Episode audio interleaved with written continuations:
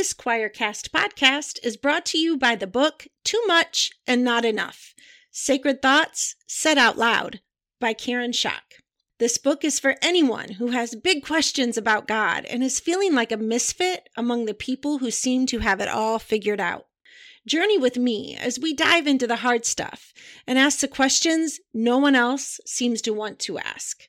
We will laugh and cry together. You will shake your head along with me as you read the real stories of anxiety and depression, parenting and marriage, and just plain living this life in the messy middle. I don't have all the answers, but my hope in writing this book is that you, the reader, will feel seen. There is a God who is big enough to handle all of our questions and more loving than we can ever imagine. Let's lean into this life together as we learn how to love and be loved in Too Much and Not Enough. Available now on Amazon. If the Bible's got you tied in knots, if you're burdened with religious thoughts, come grab a drink and join the choir. It's Heretic Happy Hour. Welcome back to the Heretic Happy Hour podcast, where we are continuing our fantastic series to Fab, Florida. And uh, we can't wait to jump into it. But before that, we're going to introduce ourselves. My name is Keith Giles. I'm one of your mini co hosts. I am the author of the Jesus Un series on deconstruction and reconstruction, seven part series. And go check it out. And also the recently released Sola Deus What If God Is All of Us? Full of, chock full of wonderful heresy. Uh, you will enjoy it. and Um, poor also- Latin and poor and very, Latin. Yes, as David Bentley Hart constantly reminds me, Gosh very bad Latin. Uh, Sola Mysterium, awful Latin. Sola Deus, even worse. Yes, uh, Latin is Latin is not my strength. Um, but the book is great. So forget overlook that, and the, the book is great. Go check that out. I'm joined by my co-hosts uh, Katie, Shonda, and sometimes Matt. Say hello. Hey everyone, this is Katie Valentine. I am the founder of the Metaphysical Christian Facebook community. So if you want to combine woo and your Christian spirituality, come on over. But you know, I've not mentioned my actual book in a long time. I feel like it kind of fits in here. So it's called Sex, Slavery, and Self Control. And because it has the word sex in it and it's about the Bible, it often appears under adult content in Amazon. Yeah, baby. Like if you search for it in Amazon, there'll be a little thing that comes up that's like this is for adult eyes only. And Ooh. so if you really are motivated, you know, you can find it on Amazon, but it'll take you a few extra clicks. Um, and it's super fun. And there's a lot of Greek in there, very little Latin, but a lot of Greek.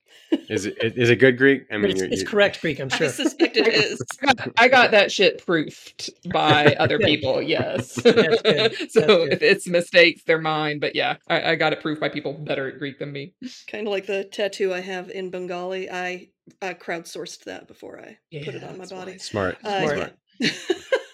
And then the people who had confirmed it for me after they found out it was for a tattoo, they were like, "Don't tell Uncle; he will be so mad."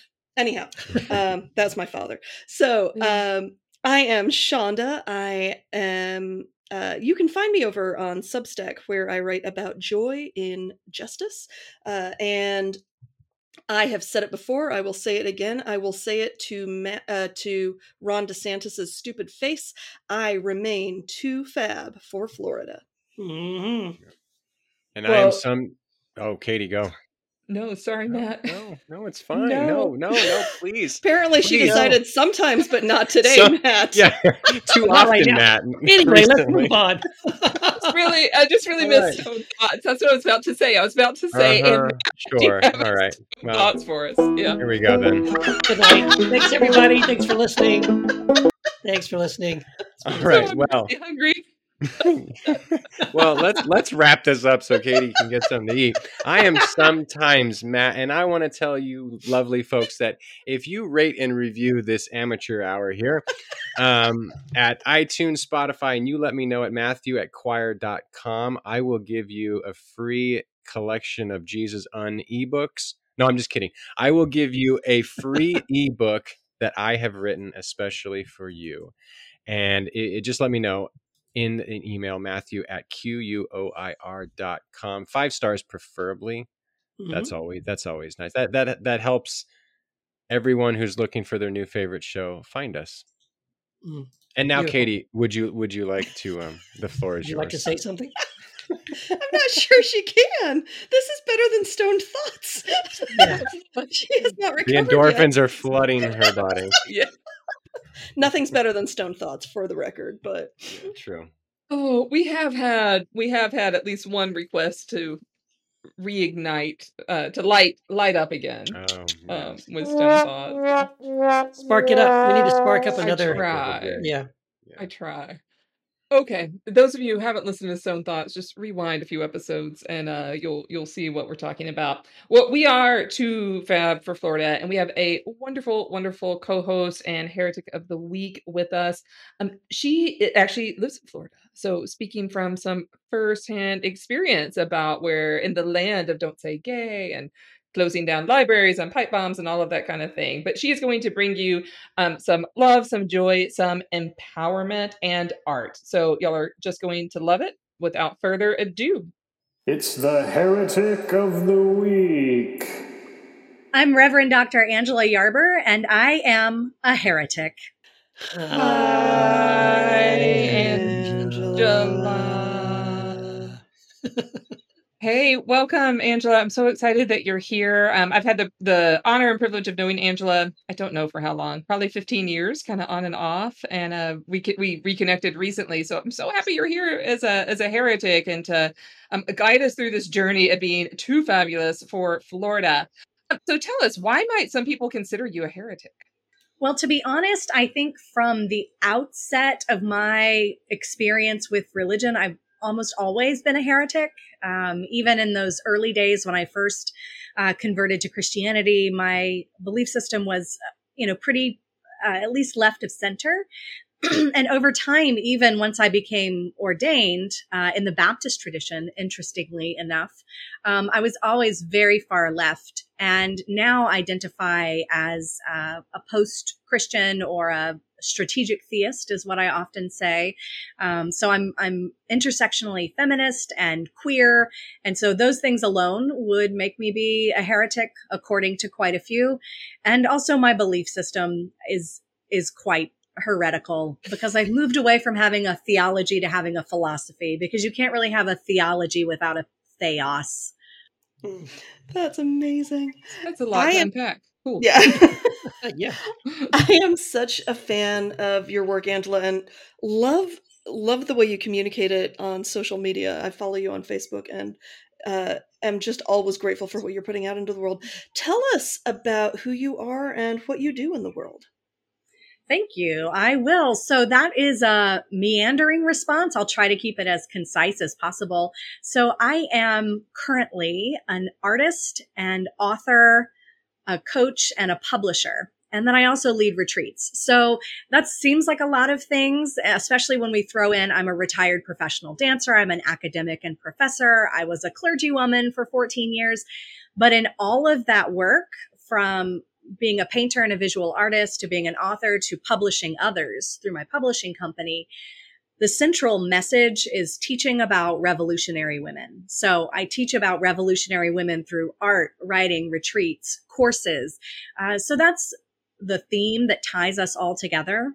These days, most of my work is through my publishing company, Tehom Center Publishing, which is an imprint that publishes feminist and queer authors with a commitment that at least half are BIPOC authors.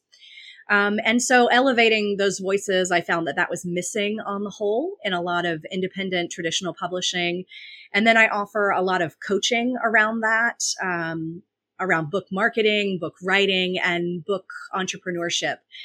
And then alongside all of that, um, I can't pick a lane. I will always be a visual artist. Um, for those of you who have the visual here, I'm in my studio and I have a lot of art behind me. So painting and writing about revolutionary women from history and mythology and having that be, um, an inspiration or an empowering element that helps awaken the revolutionary within others. Angela, I noticed um, you in your background uh, mentioned that you were formerly uh, a Baptist minister and that now you're post Christian, which, by the way, I can identify with both of those things. I was formerly uh, licensed and ordained Southern Baptist. I guess I am. I don't think you can lose it. But um, uh, but I, I'm now at least I'm moving into post Christian territory these days. So The tell Southern us a bit Baptist about your. polity is so bizarre. So- It is. Well, there's so many reasons. Let's not make this about them Fair enough. specifically because we could do a whole series on what's wrong with Yes. with the Southern Baptist uh, Convention. But um, Angela, tell us a bit about your journey and and how that empowered you to create revolutionaries. Absolutely. So I'm so glad that you mentioned the Baptist piece because I have this um, love hate relationship with Baptists. Um, more the hate side on Southern Baptists, which do not speak for all Baptists, folks. Yeah. Hear that very clearly, Mhm. right? So what's interesting, I'll just do my one little Baptist polity piece. What's really interesting about Baptist polity is that we don't have a core set of beliefs um, or uh, or even a hierarchy within our tradition. So it's interesting, Keith, that you said. I guess I still am. So I've often said, you know, I hold my ordination with an open hand, Yep. but unless the council that ordained me at Parkway Baptist Church in 2003 so 20 years ago decides to gather together and make me revoke my ordination then i still have that and and I, it's interesting because i've toyed with I have several colleagues who have renounced their ordination, but I say because of representation, I do not, simply because how many other queer, feminist, part Mexican American women do you know who have been ordained? And so um, I, I still hold that ordination, um, even though I don't necessarily identify as Christian anymore. And it's interesting because I was not raised in a particularly religious family. So that's even though I grew up in the Bible Belt, that's not my experience. It's interesting that I started going to church when I was 16 because they had a free rock climbing wall in the Mm, youth room. Smart. That'll do And it. this was a non non-denominational church of the Southern Baptist variety. Yeah. If that makes any sense. No, as soon as you And said so- rock climbing wall, you didn't have to tell us it was non-denominational. totally. We knew that. and, Yeah. and praise band. Um, there are a lot of triple pleated khakis on the youth ministers there. Um, so I started going there and had this very conservative religious experience. And my plan was always to go to Juilliard, to major in dance, to live a life as a performing artist. And they told me uh, that brings glory to you instead of glory to God. And so for about one year, I packed away my ballet slippers. This was a pivotal year. It was an election year, which sucks. And it was also when I chose where I went to school. So I went to a small liberal arts college that was funded by the Georgia Baptist Convention and um, experienced a takeover there. And so I was very lucky that I had uh, moderate professors who said, you know, all this stuff that had been fed to you, this version of Christianity, that's not the only way. And so they ended up calling me. I was their youth minister for four years and ended up, you know, becoming ordained and going to seminary. And along the way, I realized with my ordination, with getting my PhD, with being a pastor for 14 years, that my language shifted when I was preaching to I believe, and then we believe, and then our tradition teaches us, and then the Christian tradition teaches us. Because I was realizing that I was moving farther and farther away. Um, and it was almost a return for me because I was raised by a strong feminist single mom, um, you know, working poor family living in a, a government subsidized project complex. And um, it was a return to home in a lot of ways, um, belief wise, because even though my mom was never into like goddesses and things like that, that was something that always interested me when I was younger and was the weird middle schooler like marching in PETA parades and stuff like that and doing animals rights and women's rights and all of this stuff. So the farther left I moved within the religious tradition, the closer to myself I became. And and since then I I left the church officially a little over a decade ago after 14 years of being a pastor and since then have really abided in this post-Christian strategic theist um kind of goddess spirituality space is where I personally find nourishment. And also when I work with a lot of clients, some who are still in the Christian tradition, but are holding these two realities at once. Like they're like witchy Christians. um, so that's that's where I find myself these days and where I'm doing a lot of my work, even though I return to churches sometimes to do consulting work and things like that. Mm-hmm. So, can you tell us a little bit about what what set you on this journey? Like, how did you get from being Baptist to goddess? You know, queer uh, and like all this stuff. Like, that's a big jump. Even if you're Right. not, even if you don't start from Southern Baptist. Like, was there something that happened, or something that just a, a thought, or a, like a re- realization, or what happened that kind of set you off in this direction?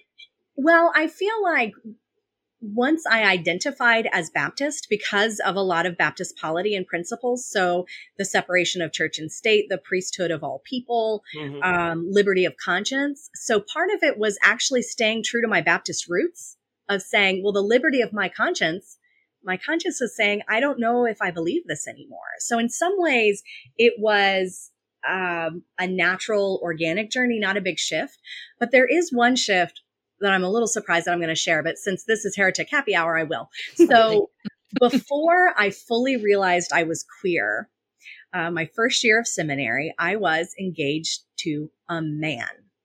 And um, of course, I had taken all of those purity vows that a lot of conservative Christians do, and I had my purity ring, and Mm. so I was being um, pure. But I remember one time um, we were like fooling around, and I had this little marker written scripture that was hanging on my bed that said, Oh, I don't even remember where it's from now. Back then, I definitely would have known, but it was something along the lines of in King James, How can a young man keep his way pure by living according to your word?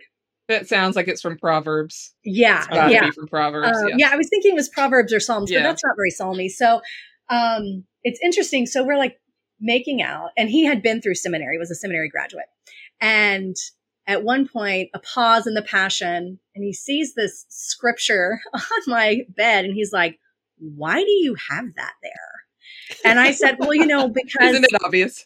I, you know, I need to be pure. And this is a reminder to be pure. Uh, the litmus test for all women in particular. Um, and he was like, yeah, but why do you have this version? You're not a man. How does a young man keep his way pure?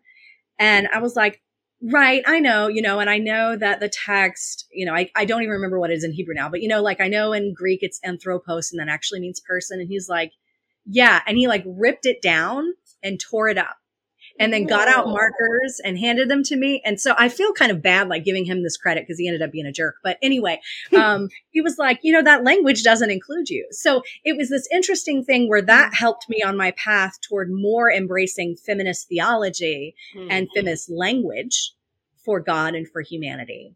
Um, and so it's odd that that happened during like a makeout session with a man when I'm That is queer unusual. now. God Um, works in mysterious ways, Right. Right, you know. right, indeed. You also said something in there that I think would be a great title for a book one day: "A Pause in the Passion." Mhm. Wow.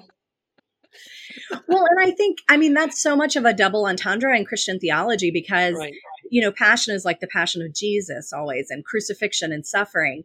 And then we don't want to have passion like, ooh la la, passion. Like that's wrong and bad and impure. And it's interesting that, especially in working with potential authors right now, there are a lot of people from, you know, Nadia Bolz-Weber recently wrote a book about like recovering from Mhm. the purity movement and then created that like sculptural vulva that's Yep. made out of purity rings that were melted down. So these conversations are happening where I've got a couple of potential authors in the queue who are writing about like surviving purity culture and now being able to embrace their own passion and the role that that has in the world. So this was a path I did not imagine we would go down during this conversation, but nevertheless, we did.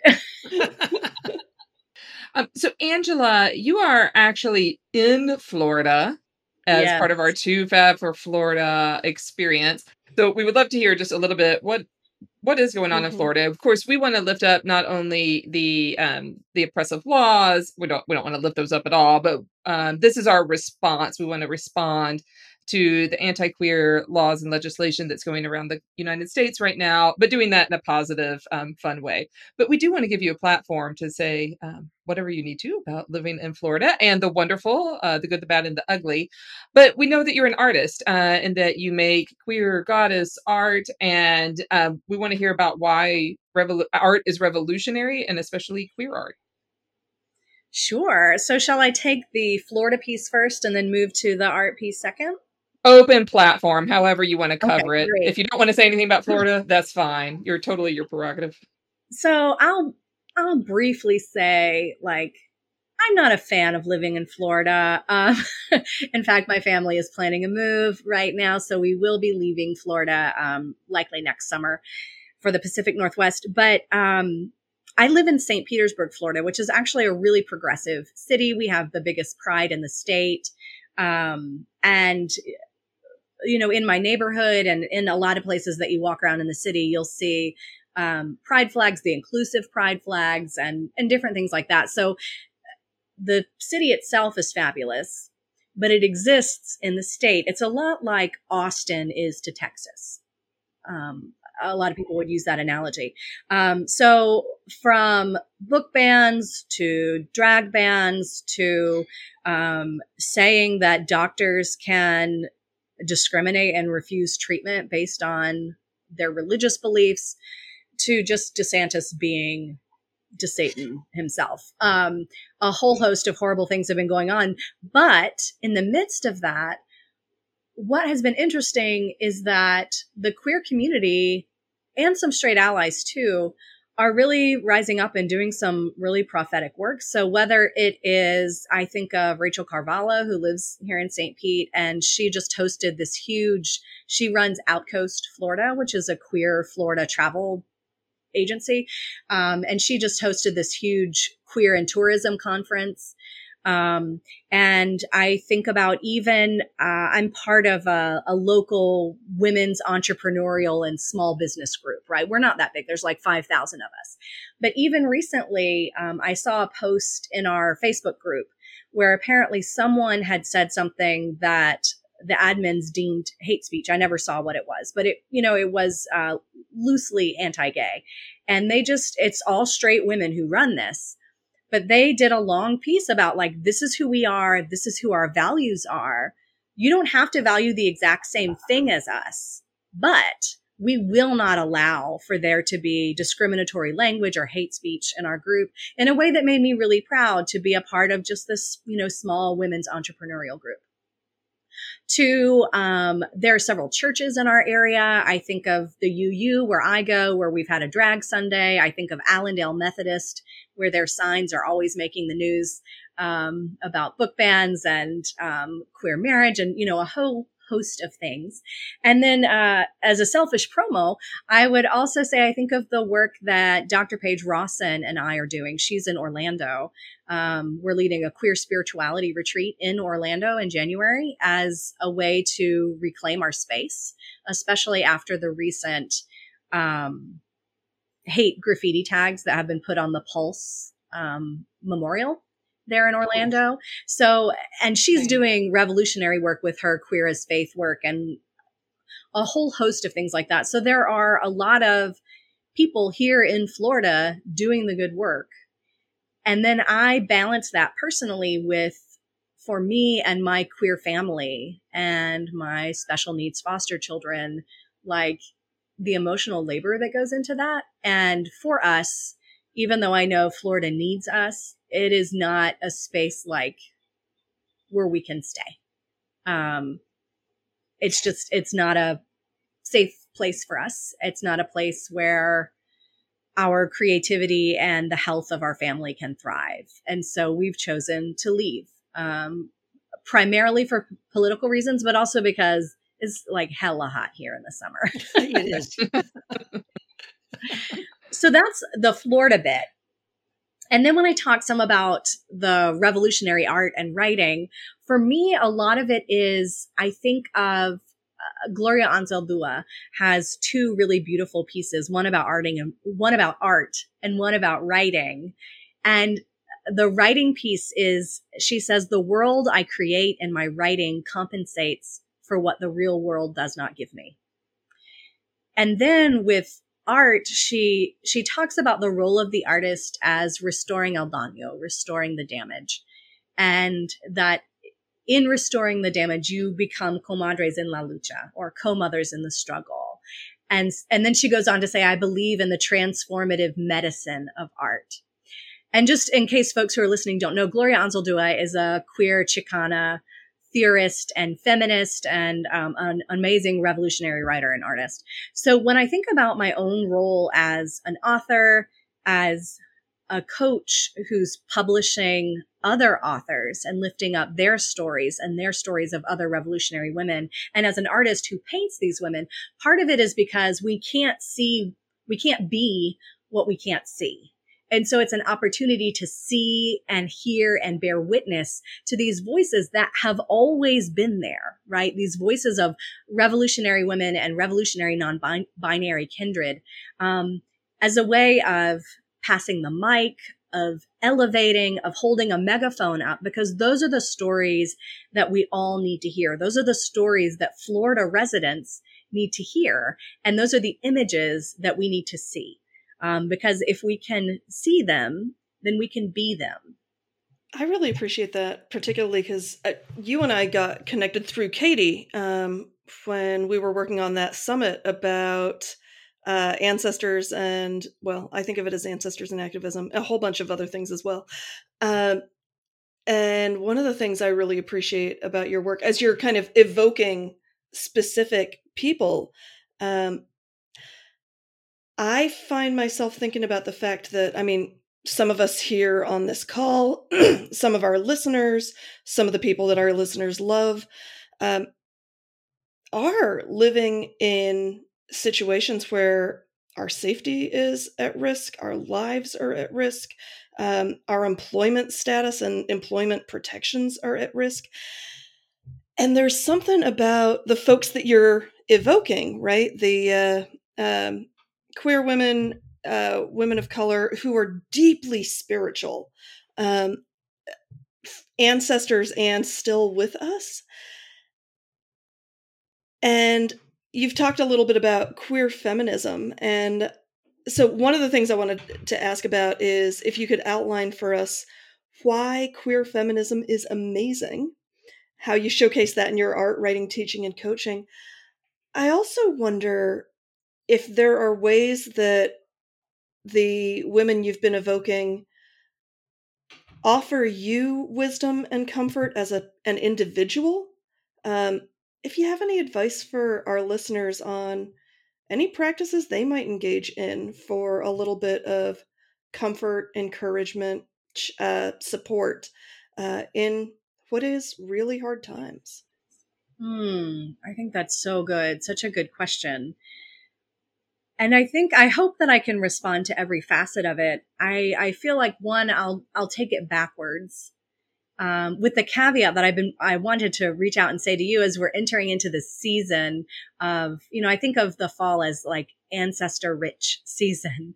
Um, so I've been thinking of you with, in regard to that. And I often call, uh, the women that I paint and write about, the women in non-binary kindred, the subversive sisterhood of saints. And I think of them, if we talk about the Christian tradition, we often refer to this as the great cloud of witnesses. Um, and so I think of them as behind me, before me, beside me, within me. Um, and I think that that's particularly meaningful when some of your ancestors have been a bit shitty um, to know that you can have some that you draw upon that might not be your blood relatives, but are still your ancestors in belief and being in the world. Um, and so there's one, I think one in particular that I'll name who has been nourishing for me and whose story I'm always preaching and shouting from the rooftops. And that's Pauli Murray who has indeed in the past few years become a bit more known. But Pauli Murray, um, I will use uh, she and her pronouns for Pauli simply because that's what she used for herself. But Pauli, um, likely if she were alive today would have identified as trans. Um, but we have no way of knowing that because she didn't have access to that language. Um, but Pauli was a civil rights attorney who coined the phrase Jane Crow to accompany Jim Crow laws to acknowledge the sexism that goes alongside racism.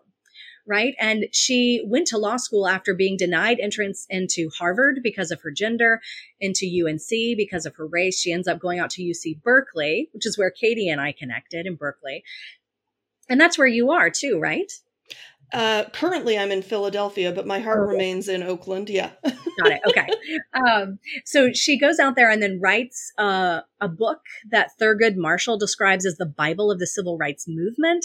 Uh, forms now the National Organization for Women is in intimate, loving relationships with other women, ends up taking hormone treatments and saying that she always felt like a man trapped in a woman's body.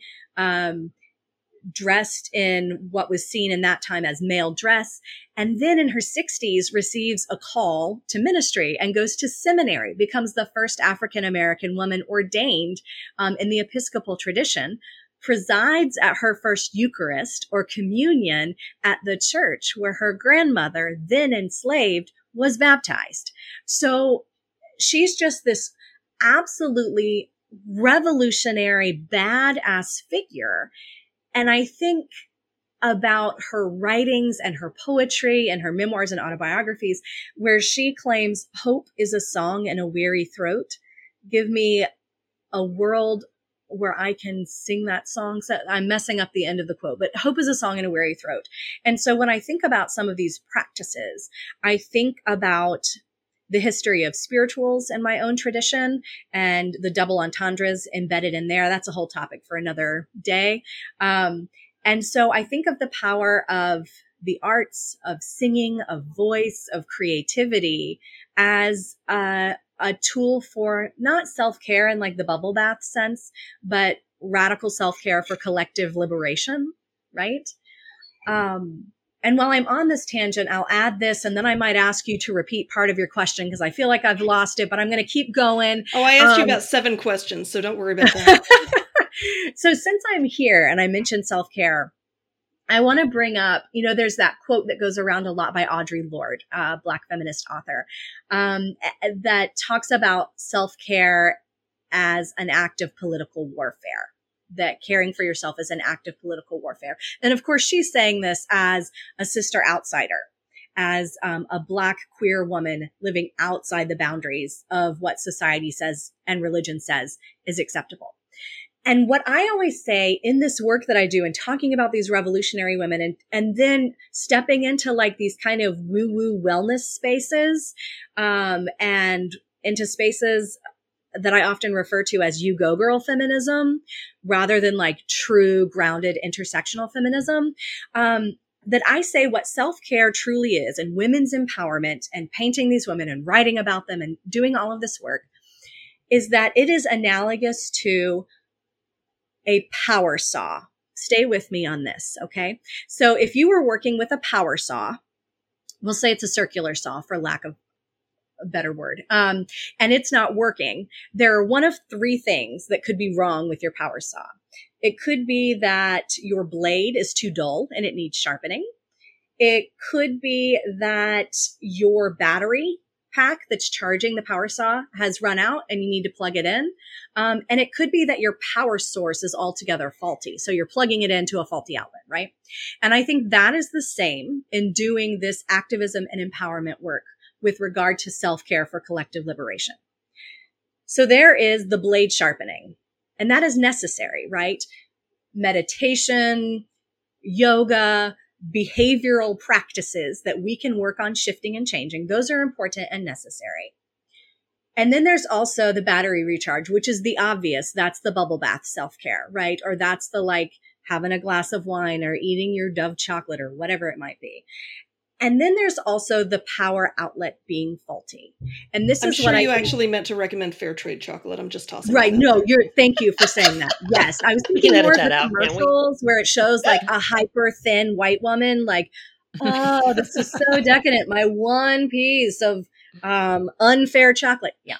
So I digress. thank you for that interruption. Um, but the piece that I think is often missing in these conversations is the faulty power outlet. Because the world in which we exist right now is a massive faulty power outlet. It is as though you're trying to do your self care restorative bubble bath and the system has given you itch powder instead. So of course you are not going to feel relaxed. And what often happens is that marginalized people, the people that I am writing about and painting and, and et cetera, et cetera, um, are trying to do the blade sharpening. They're like, okay, I'm going to attend this workshop and I'm going to learn how to be more efficient. And then I'm going to meditate and then I'm going to do this. And they change their behaviors. And then they're like, okay, I need to have self care. So I'm going to take this restorative bubble bath. And then at the end, they're like, but why am I still so exhausted? And feel as though it is a lack or something that is wrong with them. When in actuality, the entire system is fucked because it's systematically designed to disenfranchise all of us. And so I think that as, as a sideways answer to some of your questions, when I think about the writing that I do, the painting that I do, the retreats I lead, and uh, the coaching that I offer for authors in their own writing is to say, what role is the system in this process? Yes, do your self care. And yes, do your behavioral changes that help make your life better. But also acknowledge that even when you're doing that to the best of your ability, we're still living in a faulty system. And so how do we dismantle that system and then recreate and radically reimagine a space that is better for us all? Florida's not doing that. but as you've pointed out, enough of us doing it together can can shift things. And you know, one of the things I really appreciate about your answer is um, I had kind of started out by asking about queer feminism, and what I loved about what you've just shared is it's such a good reminder. Queer feminism isn't just theory that you read in books right? No. Queer, queer feminism is something you practice, you live out.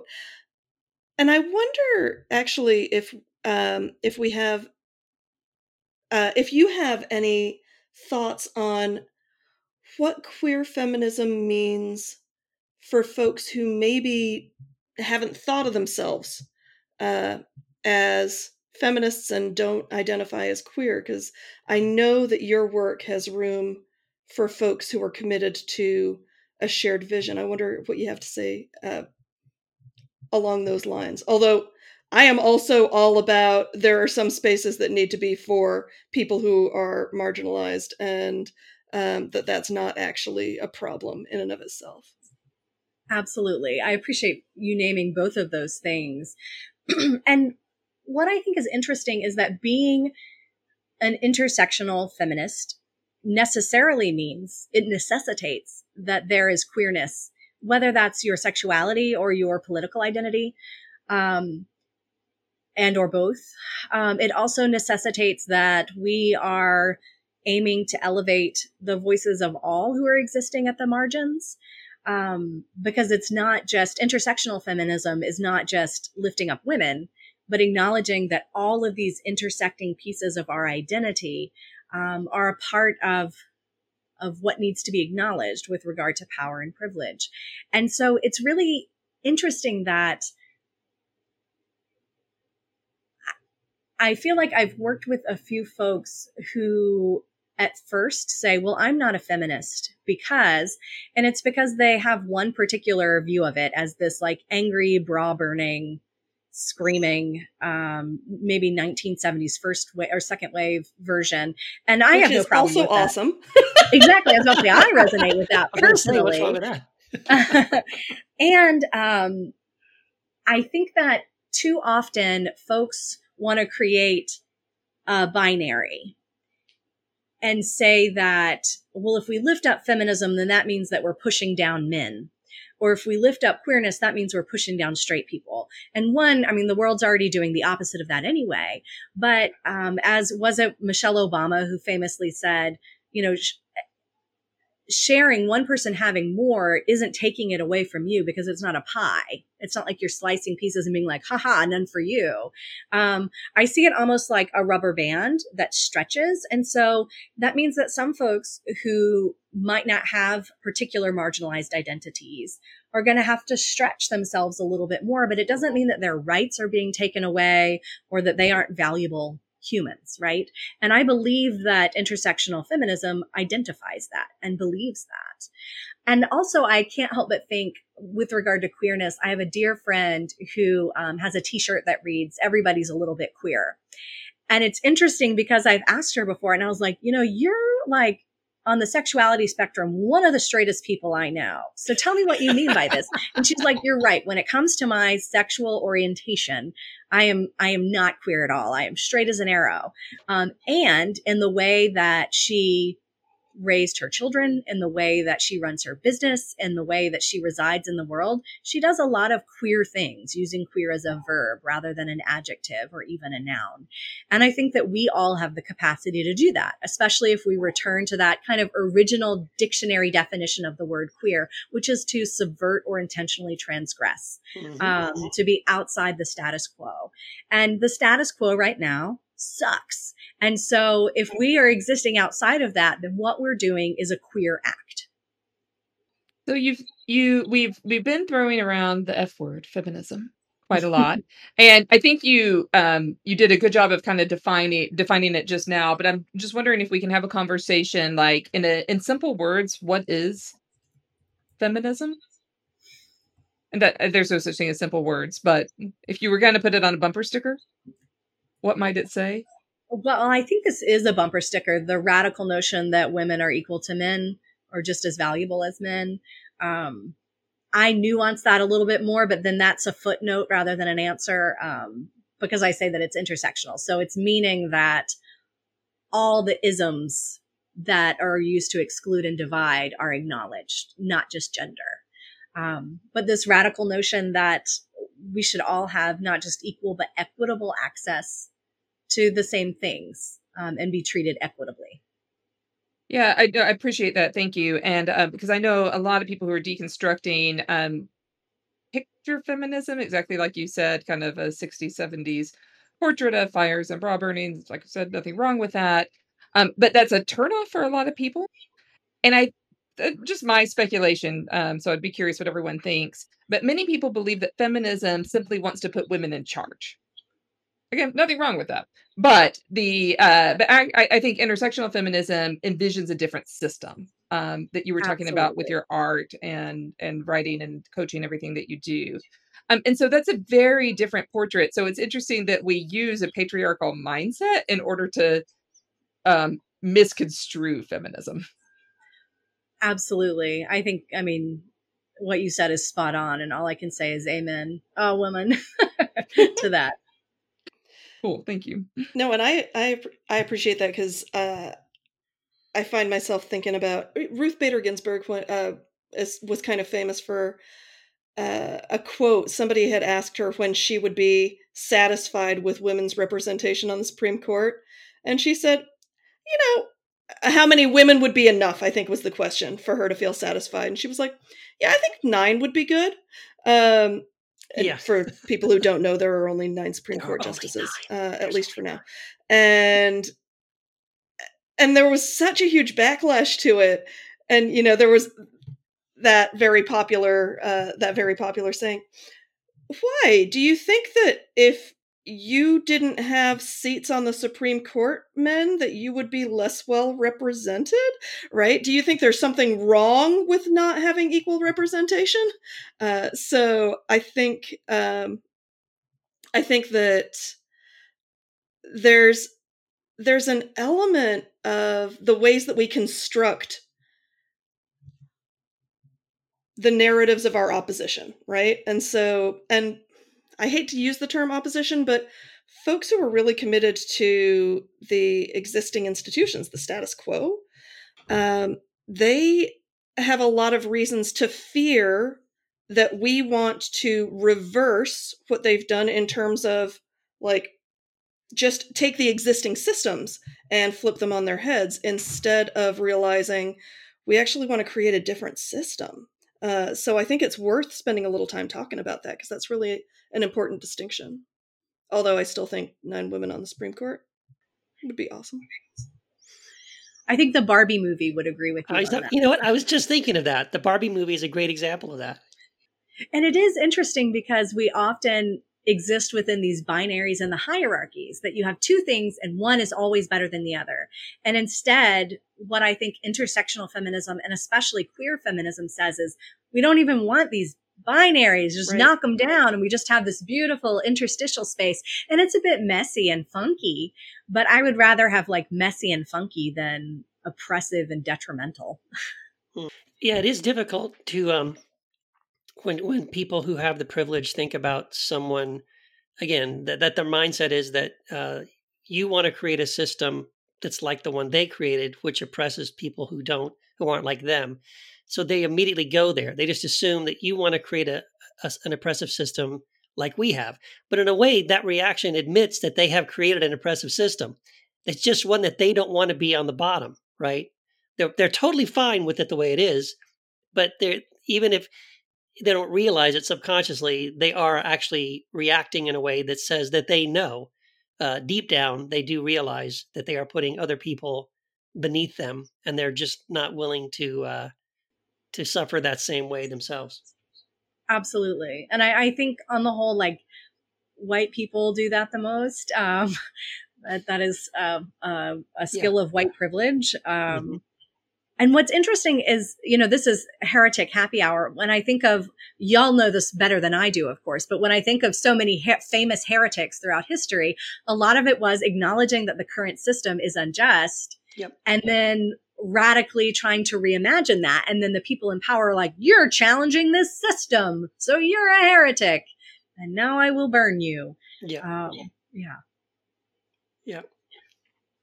But give it enough time, and those heretics become our heroes, right? Right. we celebrate them like, yeah, they were so great and so gr-" yeah. But then, but then when the next one shows up to challenge our system, you know, we're not so happy. Right. Well, uh, I have to ask um, Angela. We, we've we've been asking everyone in this series uh, a, a wonderful um, hypothetical situation, um, and and I guess you. I'll let you decide what what hypothetical situation. Oh wait, this- it's less hypothetical for Angela. That's true. This could really happen, right? So you know, you're at the grocery store, you're you're at you're at the, your favorite restaurant or something, and in walks Ron DeSantis, and they seat him right next to you. Um, what and and and by some odd, you start ta- having a strike up a conversation. Um, what would you say? What would you like to say uh, to Ron DeSantis if you had that opportunity? That is such a good and hard question. Um, because on the one hand, so there's so many different things.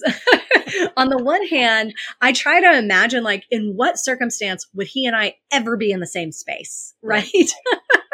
um, and then when I mentioned this to my wife, she said, "Oh yeah, that's a really hard question because you want to balance like empathy with prophecy." Yes. And what That's do you very find? kind of her to balance empathy because I got to tell you, it's not not particularly in my heart right now. Right, right. Um, I'll be honest in that it would depend on the day because having any conversation with Ron DeSantis would be so much emotional labor hmm um, that I don't know if I even could say anything. And then when I think of the shoulders upon which I stand and the fact that I have the privilege of being a queer, ordained, part Mexican American woman and the folks that I represent, um, that makes me feel that I need to say something. So the only thing that I can really think of is um, because of you, my family needs to leave hmm the state. You know, so like, and if you look at that on paper, I don't say this to like toot my own horn or brag, but if you look at it on paper, like my wife and I are successful, thoughtful, we contribute to society, we have two children that are adopted through foster care and have special needs. And like on paper, they're all the things that you kind of want to check off and say live in your state, right? Mhm. Um, and because of Ron DeSantis, the things that you're doing, and even more the rhetoric that you provide, that what that's causing everyday people to do, um, it's not a safe or welcoming place for my family. It means that in second grade, a kid in my kid's class, their parents complained, and that meant that Ruby Bridges could no longer be shown on TV because it made the white kids in the class feel bad. Even though Ruby Bridge, Bridges was their age and indeed happened and is still living today. Yep. Um, so like things like that just completely baffle me and, and the role of like, what is it exactly that you are afraid of? And well, now I clearly have a lot to say to him. And I would want to ask, like, do you really believe these things? Or is this just your Yeah, appealing to Trump's base? Like, Mhm. do you honestly believe that my amazing trans friends at church shouldn't be leading the kids' Sunday school class? Mhm. Or, you know, or whatever it might be, or that my books and so many amazing books and Amanda Gorman's books don't Yeah, belong in the libraries at school? Like, do you honestly believe that? And if so, why? What are you afraid of? Hmm. And then I would wash my hands and run away screaming. Awesome. Um, thank you, Anna. I I consider the universe to be kind of working on your side here. So like Mm. this opportunity may come up. So um, get get your self care in order for for your inevitable encounter somehow with Ron DeSantis. Uh, at any way, it's it's here now. Um, this has been so amazing, and Angela, you do so many things. What's the best way for people to connect with you? Yeah. If it's all right, I'll say how to connect with me and maybe a couple exciting things that are coming up that people might want to connect about. Okay. Um, so if you go to our website, tehomcenter.org, and that's spelled T E H O M center. Dot org Tehom is the Hebrew word for deep. So tehomcenter.org, you can email me there, follow us on Facebook, Instagram. Once upon a time, we were on Twitter, but we don't do it anymore. And eventually I'll get my act together and we'll be on TikTok. But for now, the website and email, Instagram and Facebook are great places to connect with us. And some things that are coming up that are really exciting are three. So, uh, one, there are two really fabulous retreats. One, I already mentioned the queer spirituality retreat in Orlando that I'm leading with Paige Rawson. I'm also leading a reimagining writing retreat in Baja, Mexico with Dr. Kate Evans in April. And um, we're actually getting pretty full already. So check that out on our website. And then um, if you are someone who's always dreamed of publishing a book and writing a book and you want your voice to be heard. I would love for you to reach out to me and Tehom Center Publishing. We will have a new winter cohort starting in January, and that is a group cohort where you get coached through book writing, book marketing, and book entrepreneurship with this subversive sisterhood of scribes across the gender spectrum. So it's a blast, and I absolutely love lifting up the work of my authors because they are doing revolutionary work in this world. And as has already been said, really amazing things can happen when revolutionaries are joining together with our vision for making the world a more just and beautiful place. Awesome. So great. Well, thank you so much, Angela. This was wonderful. Thanks so much for having me, Thank fellow Really heretics. appreciate it. Angela, that was so amazing. I've known Angela for 15 years, I bet. No, No so kidding.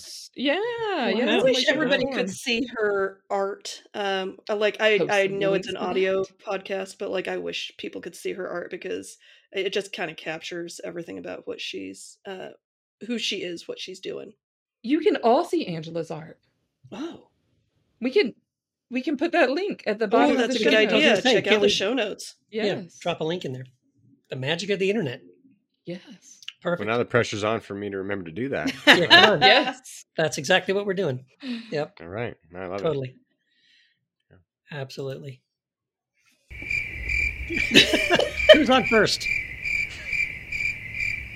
After you look at Angela's art, come to our Facebook group, uh, Heresy After Hours. This this is our free community. It's a it's a huge perk for listeners of the podcast and anyone who's in that tricky stage of deconstruction, reconstruction with your spirituality and your um, religious identity. So come and join us. We'll talk about the episode, talk about Angela, talk about art, talk about being too fab for Florida also so grateful to all of you who are already investing in the podcast. As you know this is a labor of love. And amen. Thanks to all of you. Um, it is a labor of love. A lot of work goes into it and we are grateful for our contributors. If you are not yet uh, one of our patrons, it is worth doing because when we hit a hundred, I believe Matt's getting a forehead tattoo. Uh, of Yes. the All- all of our faces. moving. I'm just kidding. All of our faces. It went from a tramp stamp to a forehead tattoo. Okay. It's so there. No, all kidding aside, um, Matt has said if we hit a hundred patrons, uh, he will get a tattoo of the Heretic Happy Hour logo. I have gotten him to commit to uh, a little bit of video footage so that we can uh, have confirmation of its Mhm, existence mhm. and location. Oh shit. We already got three, so we're at 95 as of recording Yes, this. so- it's gonna happen. Come on, everybody, do it, Damn do it, it, go, damn go, it, go. people. Love it, love it. it. Keep it up. We'll just, we'll just hit it. Barrett has to walk over to the stool. He has to pick up his banjo. I Did like the idea of a neck tattoo. I, I did think think the looked neck- cool. yeah. The would 100 be perfect. And right like. Logo would on fit this side, logo on that side. Maybe 110. 110.